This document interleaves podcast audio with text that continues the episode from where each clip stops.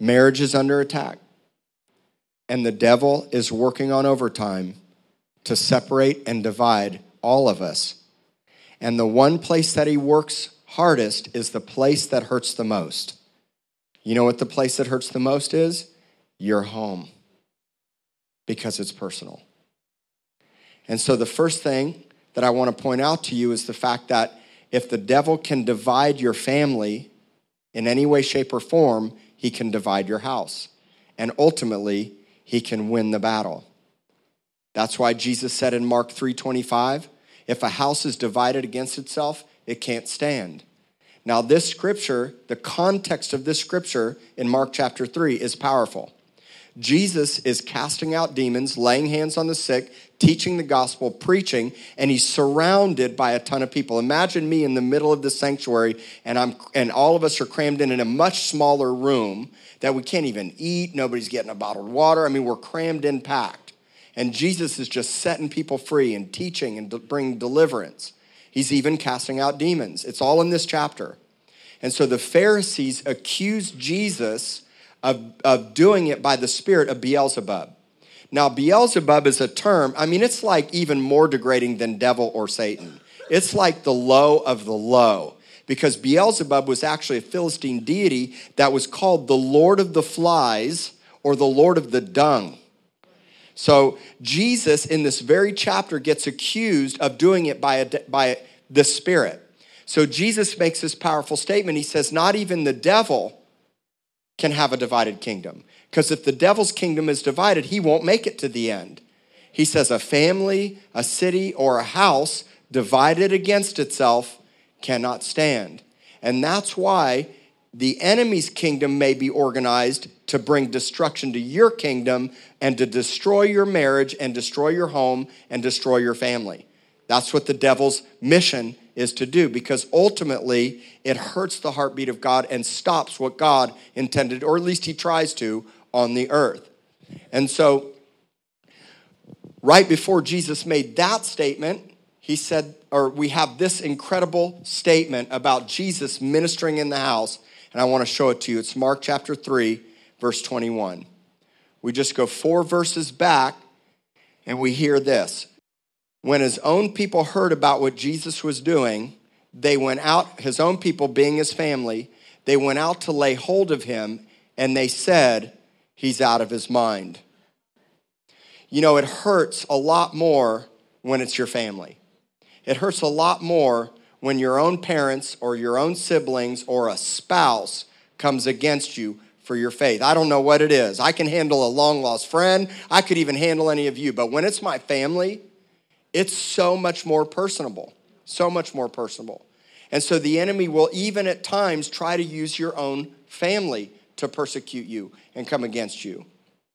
Even Jesus' closest friends and family didn't understand his mission. They didn't understand what his purpose was in the kingdom. And what I want you to know is that there's a greater reality that we see and understand that unbelievers, even family, don't. That's why in John 3 3, it said, Jesus said it's critical that you get born again so that you can what? See. When you're not born again, you're not able to see, meaning that you're blinded. And so, people that don't know Jesus, people that are not born again, even your own family, are never going to understand. So, why would we have the same expectation? Why would we get offended? Why would we get hurt? Why would we get so upset besides the fact that it's our own family, which it really hurts, right? But the point I'm trying to make is that people that do not know the Lord when and they're not born again are not going to have the same reality and understanding that we are. And the only way that they're going to see what we see is when they get born again. Notice this, the word, unless you're born again, you can't see, John 3 3, the kingdom of God. So they have no awareness of the kingdom. This point is really driven home in several cases in the Bible, particularly in 1 Corinthians 2:14.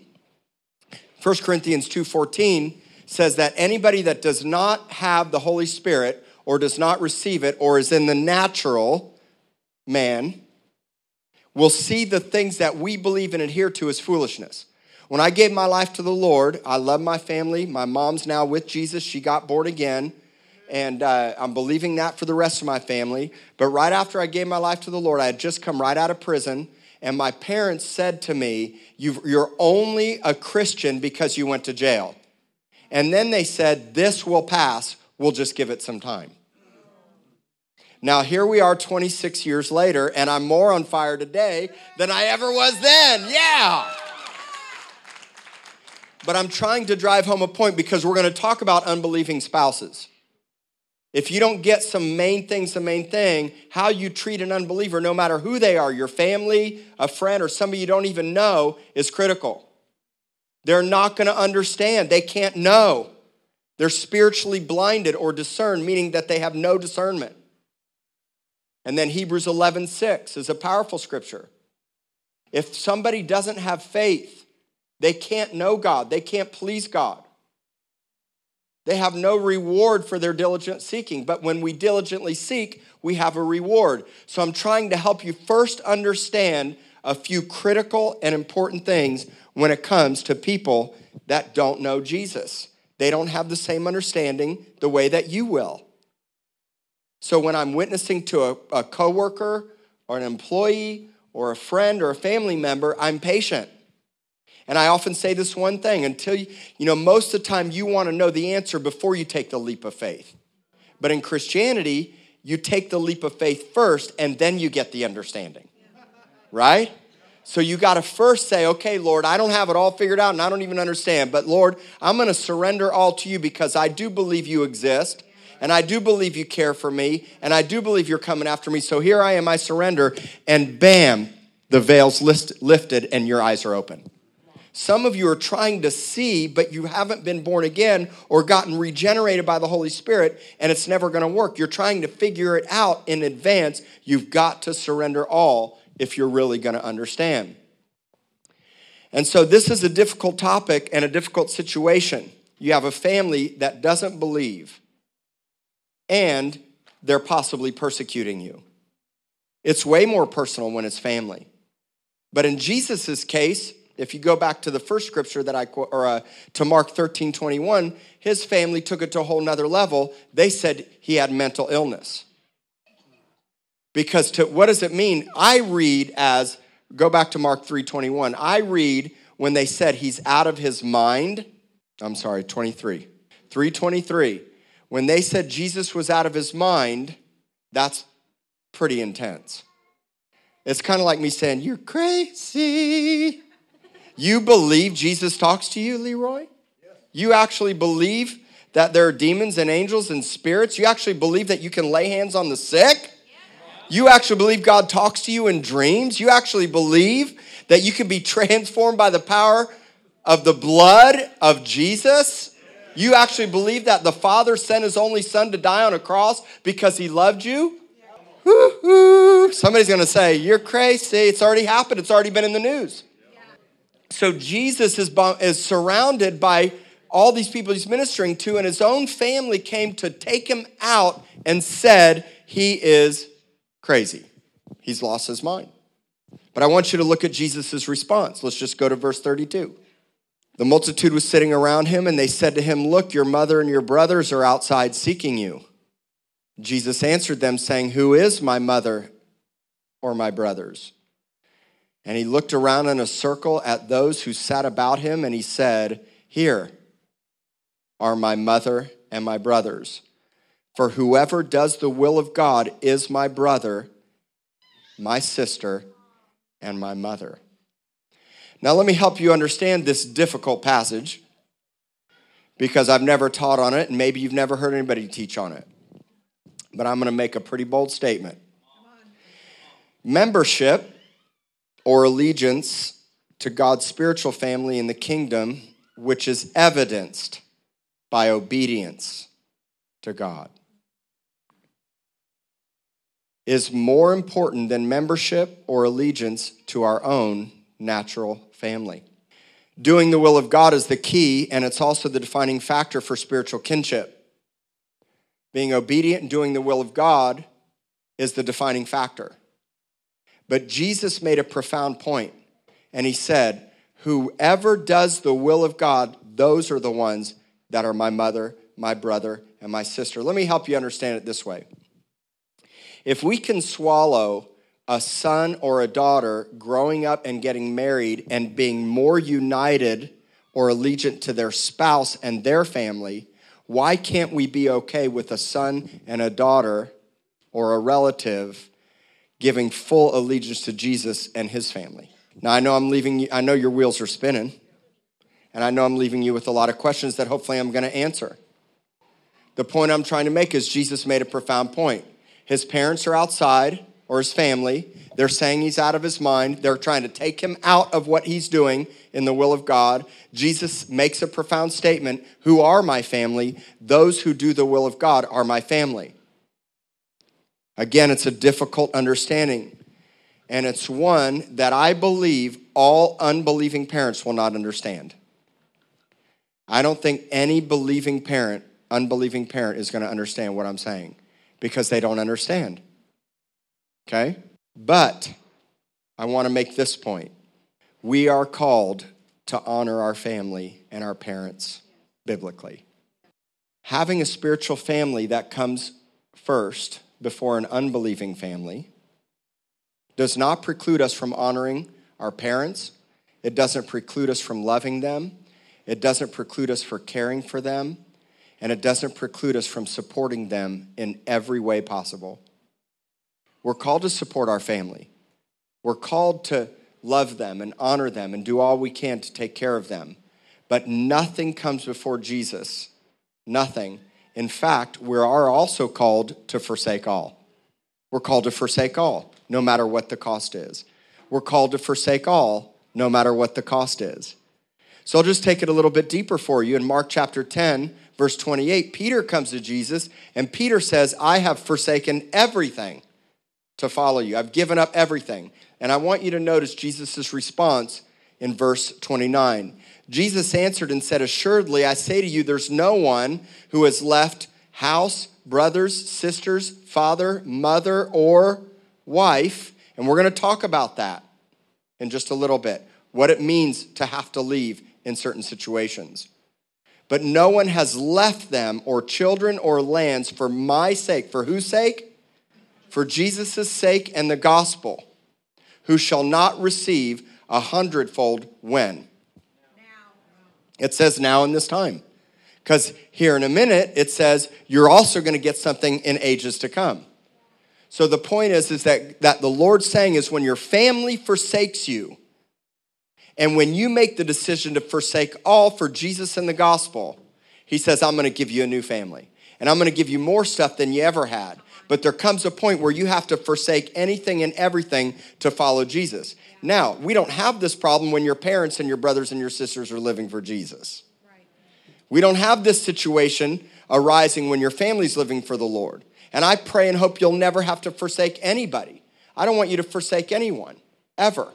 But nothing comes before Jesus and the gospel's sake. That's what he said. He made it really, really clear. Now, my family's born again. My, or at least my, my daughter is. She gave her life to Jesus. I believe my son will be soon to follow. He's three. So, Jesus, Jesus is my number one. Eh, I love Jesus more than anyone or anything, and my wife is like about as close as close can get. And then my children. And then I believe my, that God's kingdom comes even before career. Because I believe if you make it your ambition to take care of God's people, God will say, Oh, here's the better jobs, here's the promotions, here's the money you need. When you say, Look, Lord, I want to build your kingdom, He says, Well, I'm going to help build yours. I may be saying some stuff you may not agree with today, but you can eat the, bone, eat the meat and spit out the bones. I'm just telling you right now that when you have a when you have family that does not believe, and especially if they're persecuting you, you have a better family and you're called to forsake all. Now, I want you to notice another thing here. He says, You're going to receive a hundredfold now in this time houses, brothers, sisters, mothers, children, lands with. Bam. You're still going to have persecution. Anybody that makes the decision to live for Jesus is going to be persecuted. Anybody that makes the decision to live with God loves, show it to you in the scriptures. So here's what I really want you to catch get over the persecution. Stop taking it so personal. Wow. I mean, you're like shocked because somebody spoke negative about your faith. You're shocked because somebody said you weren't the real deal, you're not really a Christian, or you're just getting on the bandwagon, or it's just a crutch, or you're just a good little church lady now, or a good little Christian churchgoer. Oh, you're so holier than thou, you're so spiritually good, you're no heavenly minded, and they're persecuting and they're persecuting you. You need to have an inward resolve of grace and understanding and love and not get angry and defensive because that's not what Jesus did. Persecution's going to happen. And so I'll conclude the point this way Though we forsake all for Jesus and the gospel, God gave insight for our unbelieving family to be saved, and He wants them to be saved. He wants that. And I want that. And I don't want any of you to be in that situation with a divided family. But sometimes it's going to happen. Sometimes a spouse, a parent, a child, a grandparent, an aunt, and uncle is going to think you have lost it. You're crazy. What's the matter with you? And you go to, especially coming to Rock City Church. I'm just letting you know right now. That's why the greatest way that the enemy could stop what he want, what the Lord wants to do in this church is to divide us. Get you mad at me, get you to not stay, get you isolated, get you pitting against each other, divisive, you know, isolating in groups, looking down on others, divisions, thinking somebody's better than the other. I'll set the standard. I'll take the worst table, worst seat at the table. I don't care. So, look, I know I'm hitting some difficult topics. Let me just say this to you. When my family made the decision not to live for Jesus, God brought me into a new family. Do I still love and care for them? You bet. Do I, will I still go to family reunions? Yes. Will I still want to go have dinners and hang out? Yes. Will I still go fishing? Doesn't mean I'm not honoring and doesn't mean I'm not spending time with them. But God has brought me into a new family. So when you were orphaned or abandoned or rejected, now you God gives you a new family. Just look around. Here's one. And guess what? This one is a part of millions all over the world. All over the world. All over the world, there's people just like us. Makes me want to sing a Darlene Zschech song. My wife's like, Who? Darlene Jack? Oh, you know who she is? Sorry. Oh, that's right. hey, let's not fight right here. This isn't a good thing. All over the world, there's people just like us. The scripture gives us a hope and a promise for our family to be saved. And it's Acts 16:31. This is a great story where the jailer and his family gets born again. And I love Acts 16:31 because it's something that you can grab onto for your children, for your family, and for your future. And in Acts 16:31, the jailer gets asked, "What must I do to be saved?" He gets asked by the guards, or I'm sorry, by the prisoners. And he says this profound statement, "Believe on the Lord Jesus Christ, and you and who?"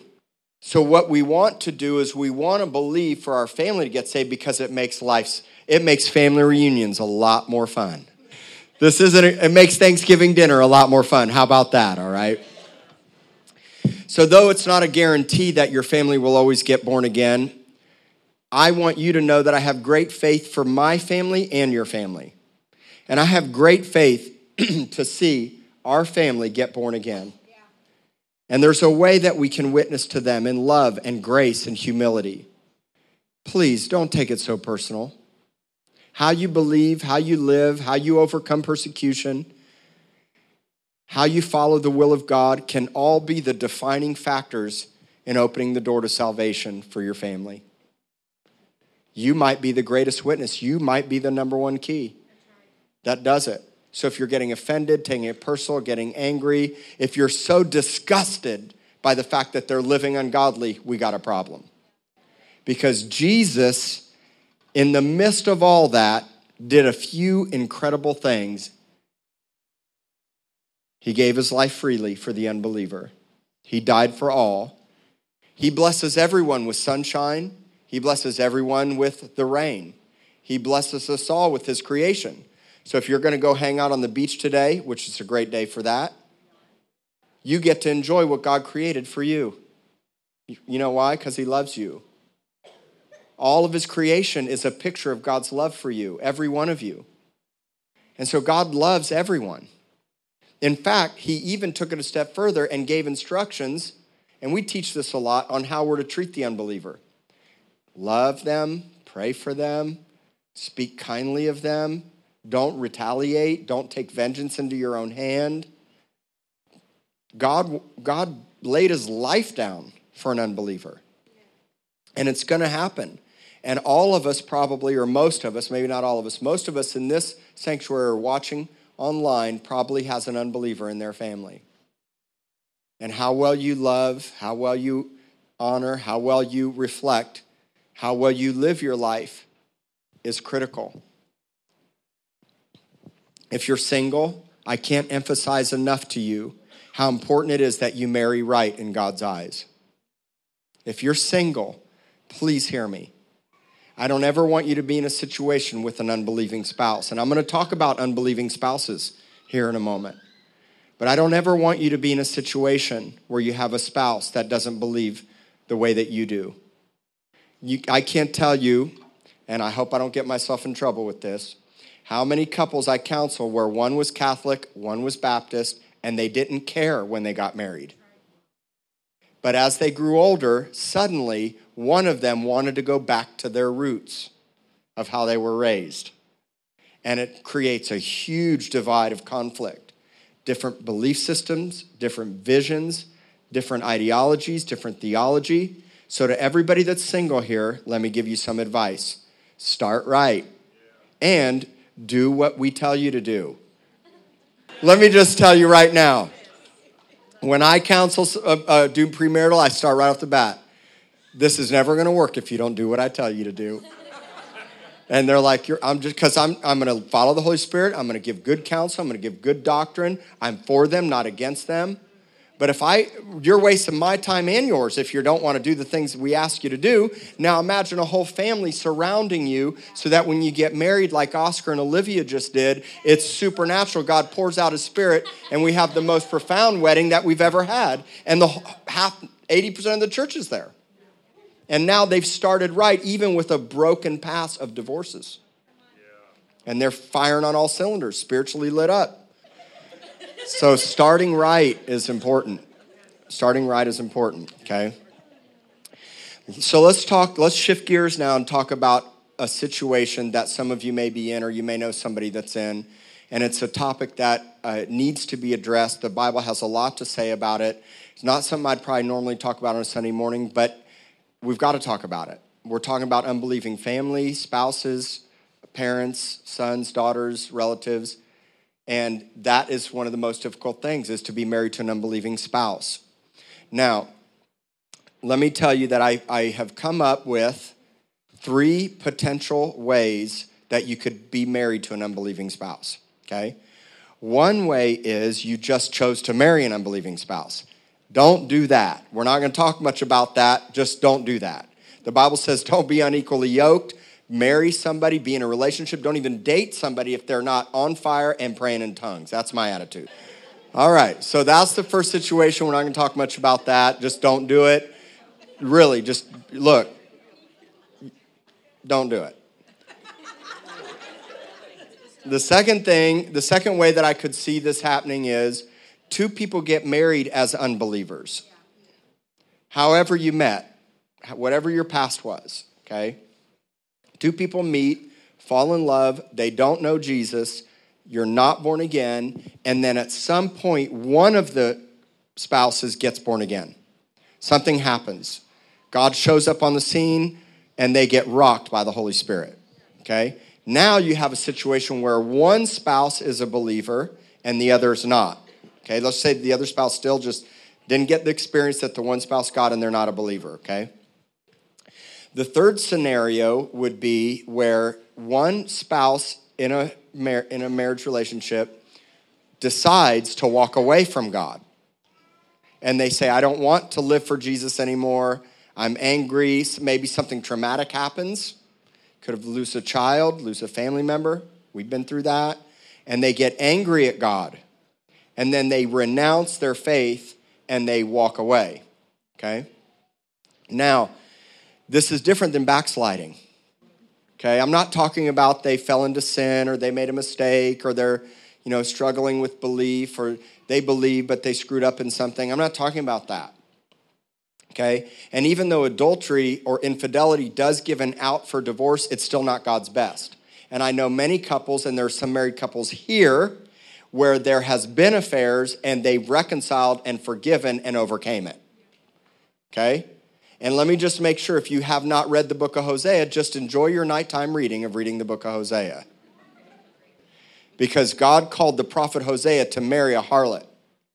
And he did it for a reason to show how much his people were in harlotry when he would come and rescue them and buy them out of slavery.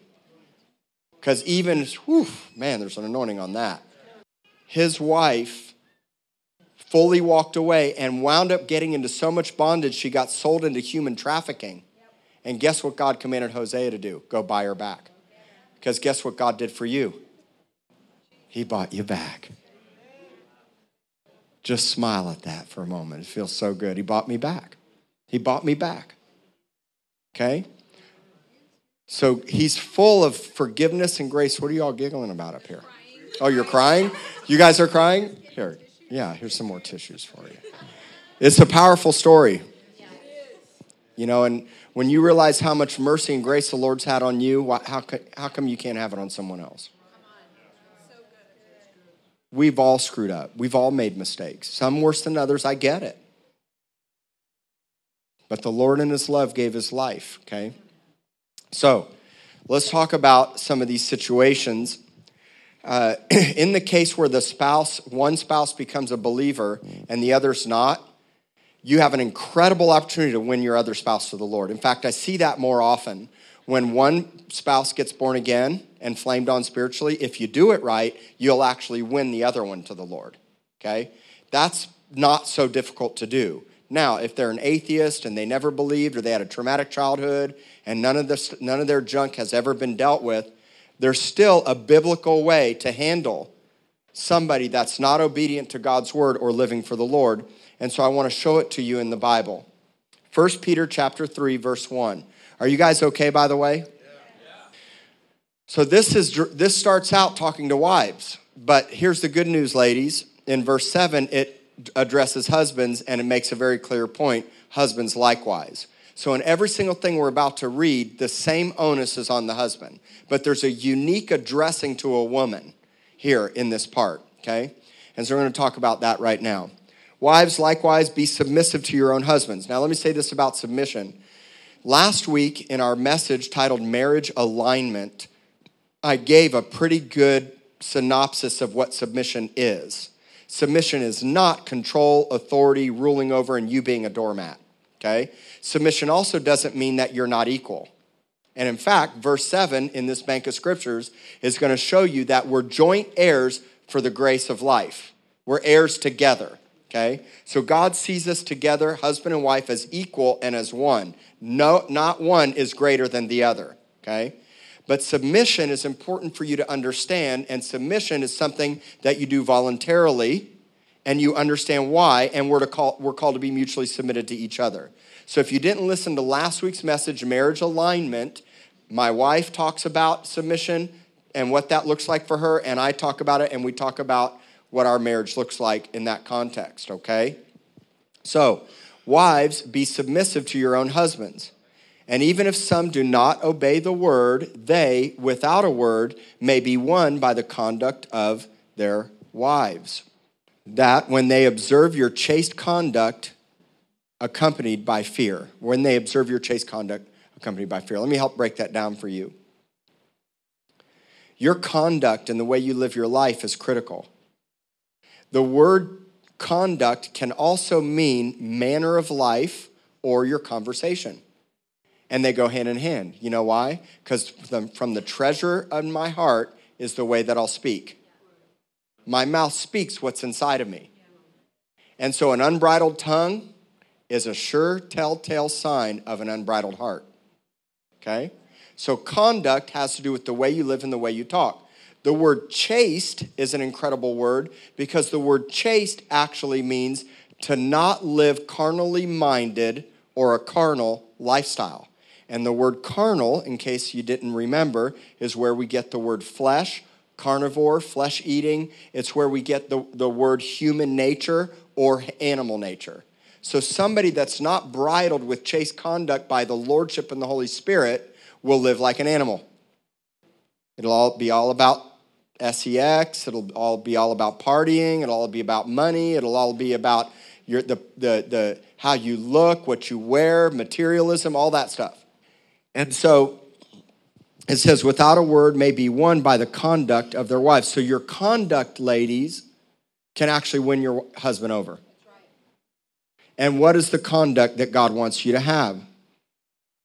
Well, let's keep reading. Verse 3. Do not let your adornment be merely outward, arranging the hair, wearing gold, or putting on fine apparel. Rather, let it be the hidden person of the heart with the incorruptible beauty of a gentle and quiet spirit, which is very precious in the sight of God. This is powerful. Yes, the Bible commands you to be submitted to a husband, even if he's not being obedient to God's word or even if he's not a believer. The Bible does tell you that. And it says that you have a way that you can win them over. And the way that you win them over is the way every single person in the sanctuary should be living with chaste conduct. Me too, even the men. But something's powerful when a woman loves well and lives well and is bridled by the Holy Spirit and is walking in holiness and purity regardless of what their husband does. it's so powerful. And I want to show you what it does. It says again in verse 4 that the hidden person of the heart with incorruptible beauty of a gentle and quiet spirit, which is very precious in the what of God? In the sight of God. You know why? Because he's watching. And if you fight and buck and kick and rebel and act not like a Christian, you actually hinder God from doing what the Lord wants to do in your spouse's life. You're not going to be able to win them over like that. God wants you to win your spouse over. That's what he wants you to do. And so notice that it's a gentle and quiet spirit. Let me tell you what a gentle, quiet spirit is not. It's not a personality type. it Has nothing to do with introvert or extrovert. Let me tell you what else a gentle and quiet spirit is not. It's not you being a doormat. A gentle and quiet spirit is a posture of my heart that causes me to walk in rest. It causes me to walk in understanding. It causes me to be at peace no matter what Amber does. And that takes work, but the point is is that it, it So, uh, a gentle and quiet spirit is a, is a place of rest. It's a place of peace internally.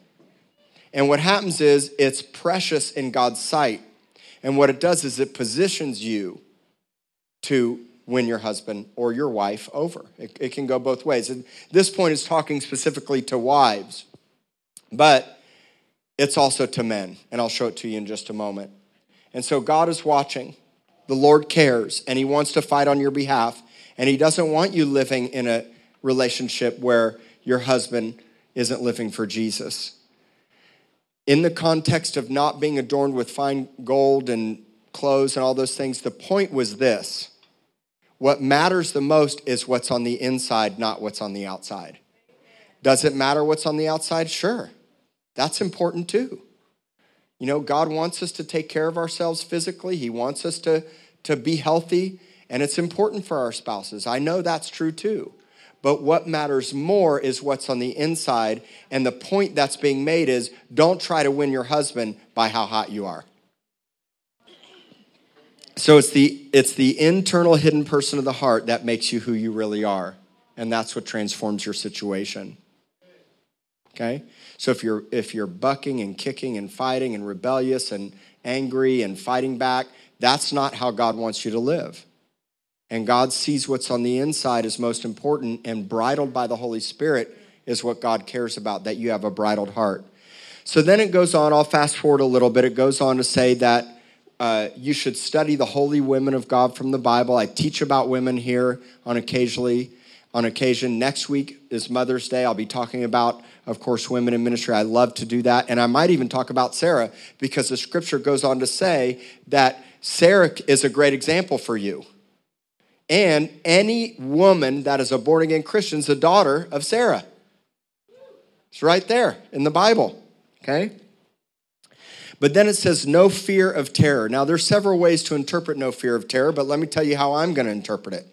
You should never live in fear or be terrorized. Ever. Verbal and physical abuse are never okay. And they are cause for separation, and if it doesn't stop, inevitably divorce. Just telling you, abuse is not okay. And there are times when couples are about to kill each other, and I'm like, you need to separate now. And it doesn't stop, and they keep getting violent and abusive, and people are getting hurt, and kids are witnessing it. In that case, divorce is permitted. It's not what I want, it's not what God wants, it's not God's best. God hates it, and I hate it. But I'm never okay with abuse. And if you're in an abusive situation, get help. Get help fast. It's never okay. And God's not okay with it. Get with a leader, get with somebody, talk to somebody, bring it into the light, get help. Okay, we have a plan for separation, and there are times for separation. And I'll show you that here in a moment. And there is a strategic way that you should that you can separate, but I'll tell you, God doesn't even give you an easy out on the separation because He says when you separate, you should be fasting and praying, not going and checking out at the bars and living a party lifestyle and rebelling and getting drunk. And it's not how separation works. Okay? Verse 7. Let's get off the women for a moment. Verse 7. Let's just read the first two words Husbands, likewise. Let's just stop right there. Husbands, likewise. God doesn't put an expectation more on one than the other. Husbands likewise should be living in the same manner and treating their wives. In fact, we should be even treating them better I didn't get a lot of shouts out. Maybe, maybe I'll get a shout out on this one because I'm going to tackle the weaker vessel thing. I got all the women's attention now. So it says, Husbands likewise dwell with them with understanding, is a very important word. Giving honor, very important word, to the wife, as to the weaker vessel. And as being heirs together of the grace of life, so that your prayers won't be hindered. So here's what I wrote down. I hope I get this right. Weaker vessel does not mean having less moral stamina, strength, character, or mental capacity.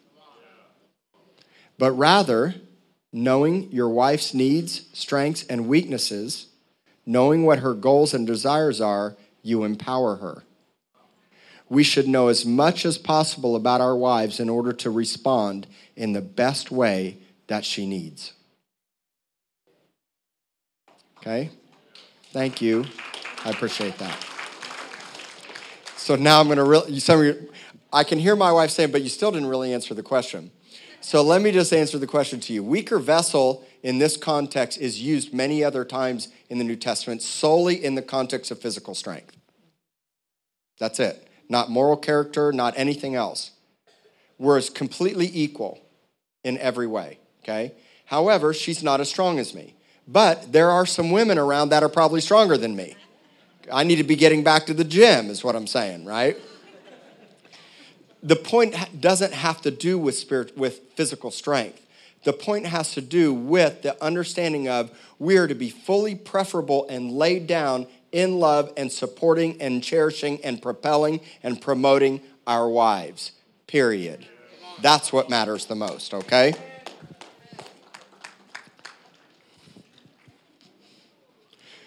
And then it goes on to say that we're equally heirs together in all God has for us and for his people. So there's no distinction, we're equal.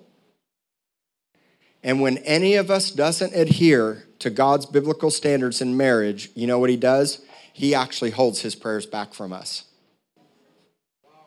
Read it right there. Right there. That your prayers may not be hindered.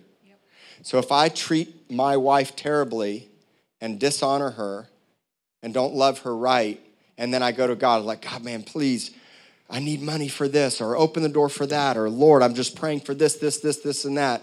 And the Lord's saying, get your marriage right. This is my last group of scriptures, and then we will close the Reclaimed Marriage and Family series. Are you guys ready? Okay. Thank you. 1 Corinthians 7 12 through 16. Paul is speaking specifically to married couples, which is the rest. Says, I, not the Lord, say, if any brother has a wife. So notice he starts out, this is what the Lord's saying. If any brother has a wife who does not believe and she's willing to live with him, let him not divorce her. And a woman who has a husband who does not believe, if he is willing to live with her, let her not divorce him. For the unbelieving husband is sanctified by the wife, and the unbelieving wife is sanctified by the husband. Otherwise, your children would be unclean, but now they're holy.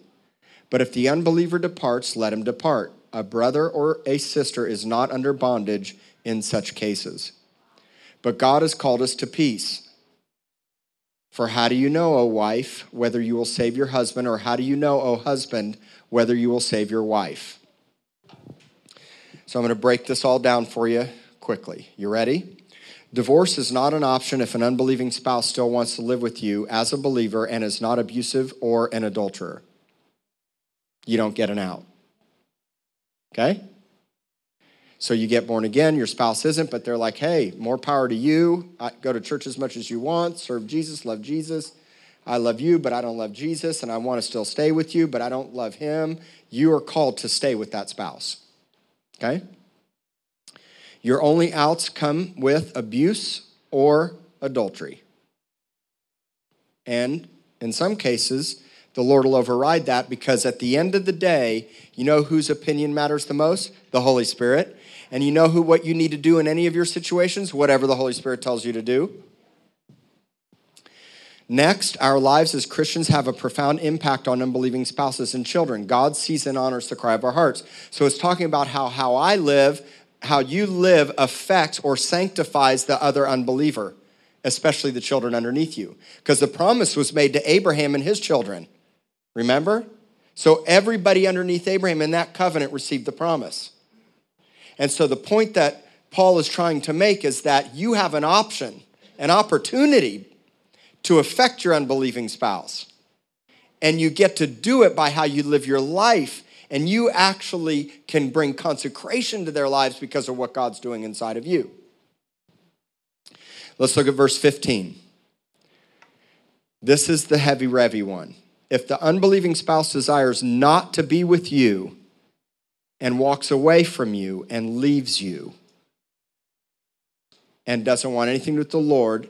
And again, this is a complicated situation, but we're given an option to separate and even ultimately divorce. But God doesn't want that. And I don't want that. But what the Lord does want is you to live in peace, not in bondage. And in many cases, I'll say to a, to a spouse, hey, you don't need to be, in, let's just pray for that unbelieving spouse. Just stay separated. You don't need to go marry somebody else. You don't need to go get a quick divorce. But there are unique situations, and everybody's situation is unique. And the only way that we can navigate that is to be in relationship. The only way we can navigate that is to know your situation. But in this case, it says if the unbeliever departs, God wants us to live in peace and not in bondage. And that's what happened to me my first wife made the decision to leave, walk away from Jesus, and go live in adultery and never came back. In fact, she did come back one time after adultery, and I forgave her. But then she left again, and God said, I don't want you living in bondage. And I even waited another year, and God gave me the freedom to divorce her. Now, that's a tough topic to talk about on a Sunday morning. I know there's a lot of theology stuff, a lot of different belief systems. I'm just telling you how I read the Bible. This is what I believe, and I'm the senior pastor. So I get to tell you what I think. Now, you don't have to agree to that, but it shouldn't be a deal breaker, showstopper. I'm just telling you, even then, I'm always going to fight. I'm not giving people outs left and right. In fact, I make it so hard. I want to make it, I never want to see a divorce because I know the damage that it does. Okay? So, there are biblical guidelines for a separation, and I believe before you ever consider a divorce, you should, you should separate first and you should get help. Get to marriage counseling, counselors, try to get with us. Look, call the church and get on the list. I'm three weeks behind because I'm traveling and more and more marriages are coming up and I can't meet with everybody. But you know what? If you guys will get in the fight and start meeting with couples and supporting each other and get to home groups, get to regeneration, get to the men's and women's groups, get strong, tell any of the leaders, tell Marlene and Jeremy or Amber and I, that you want to help with marriages. Look, we need people to help. Sometimes it's just sitting with them at the dinner table and doing life together with them so that they have an ear to listen to. And so let's look at verse 16 and say this with me there is a better way. I love how verse 16 concludes this whole little bank of scriptures because it says, let me say it to you this way if you leave prematurely, or divorce prematurely, or exit prematurely, or live ungodly, you don't know what could have happened had you not done that. So, what God told me in my first marriage is He said, Here's what I want you to do I want you to do everything like I tell you, no matter what. She has to make a choice for herself, but I want you to do everything that I ask you to do and to live upright because you never know what it'll do. And in that case, it didn't, but in many cases, it does. I can tell you so many stories where one of the spouses came back and now they have an incredible marriage. And that's why he says, How do you know, a wife, whether you'll save your husband? How do you know, a husband, whether you save your wife? They're rhetorical questions. I'll say it to you this way you don't know that you wouldn't have saved your husband or wife. You don't know. And so I'm ready to conclude. I gave you all I had. Pull the scripture up, 1 Corinthians 7 5. Never taught on this publicly, but I want to bring it to light. If you're going to separate, it needs to be consensual. That's what I shoot for always in, with married couples that it be consensual and that you're both in agreement because you're, you're at each other's throats and sometimes you can't see the forest because of the trees and the battle's so strong and the devil is wreaking havoc so strong in your life that sometimes you need to step back but if you're going to step back you're stepping back to do what fast and pray and here's how, here's how i want to conclude this all of us should be fasting and praying for our marriages, whether it's in crisis or not. In fact, when it's not in crisis, that's the best time to be crying out for your marriage. So I'm, and I'm not talking some wimpy sissy prayer. When I pray for my wife, let me tell you how much I got to pray for my wife. No, I'm kidding. When I pray for my wife, I'm crying out to the Lord for God to do what he wants to do in her. Not what I want. I'm praying that God would make her what he wants. I'm not praying a manipulative prayer to try to get him or her to conform. I'm praying that my wife would come to know Jesus fully and fall in love with Him, and that she would have encounters and experiences with the Lord that would change her life. I'm not praying for her to be a better wife, a better mom. I'm praying that Jesus would invade her space, and I'm crying out on behalf. And when she's sick, I'm crying out, Lord, please touch my wife, heal her. I command her. When she's not feeling good, we pray for each other. Those are the things that we do as married couples. And you don't just do it when it's hard and when you're in crisis. And you want to save your marriage or you're ready to walk away, but you're not willing to pay the price in fasting and prayer. And Satan will work on overtime, look at the scripture, to do all he can to get us to a place of lack of self control and to spin out. And so I love all of you, I care about you. I love this church deeply. So does my wife. And we won't be able to do this without you and without strong families. And I don't want anybody to spin out. And I know how hard it can be. But I know if we get a biblical understanding and we get into relationship with one another, we can be stronger together rather than apart. Fast and pray. Pray for your spouse. If you're single, pray for your future spouse. You know what? I believe for every single person here that God is going to bring the right person to you just like he did with Adam and Eve. I believe that.